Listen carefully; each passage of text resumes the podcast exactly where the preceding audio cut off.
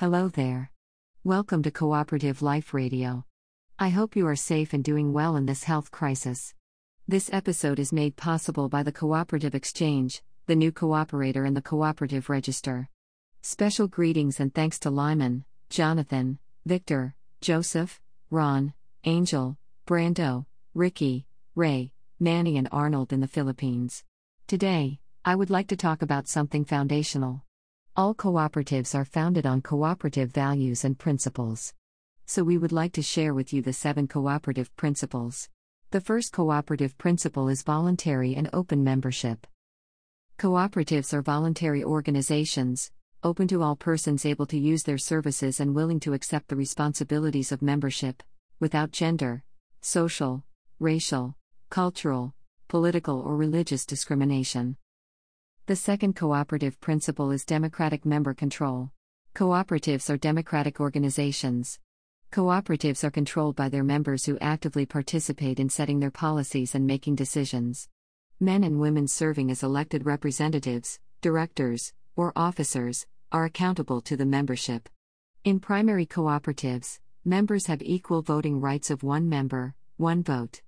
At other levels, Cooperatives are organized in the same democratic manner. Now we go to cooperative principle number 3. Member economic participation.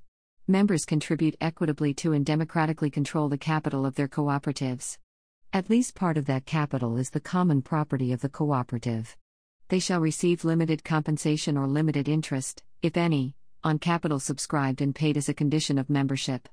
Members allocate surpluses for any or all of the following purposes First, developing the cooperative by setting up reserves, part of which should at least be indivisible.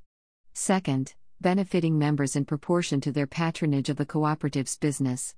And third, supporting other activities approved by the membership. All right, let's go to cooperative principle number 4. Autonomy and independence. Cooperatives are autonomous, self help organizations controlled by their members. If they enter into agreements with other organizations, including government, or raise capital from external sources, they shall do so on terms that ensure democratic control of their members. They shall also do so on terms that maintain their cooperative autonomy. Cooperative Principle Number 5 Here we go.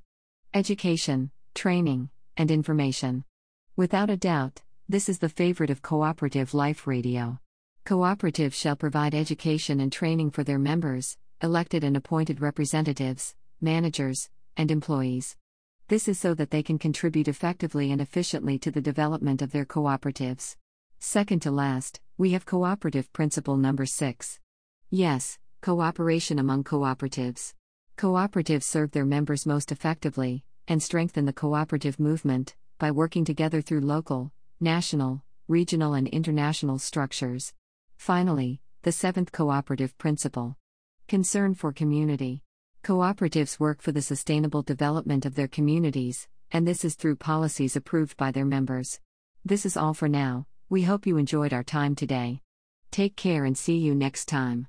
Love, your Cooperative Life Radio.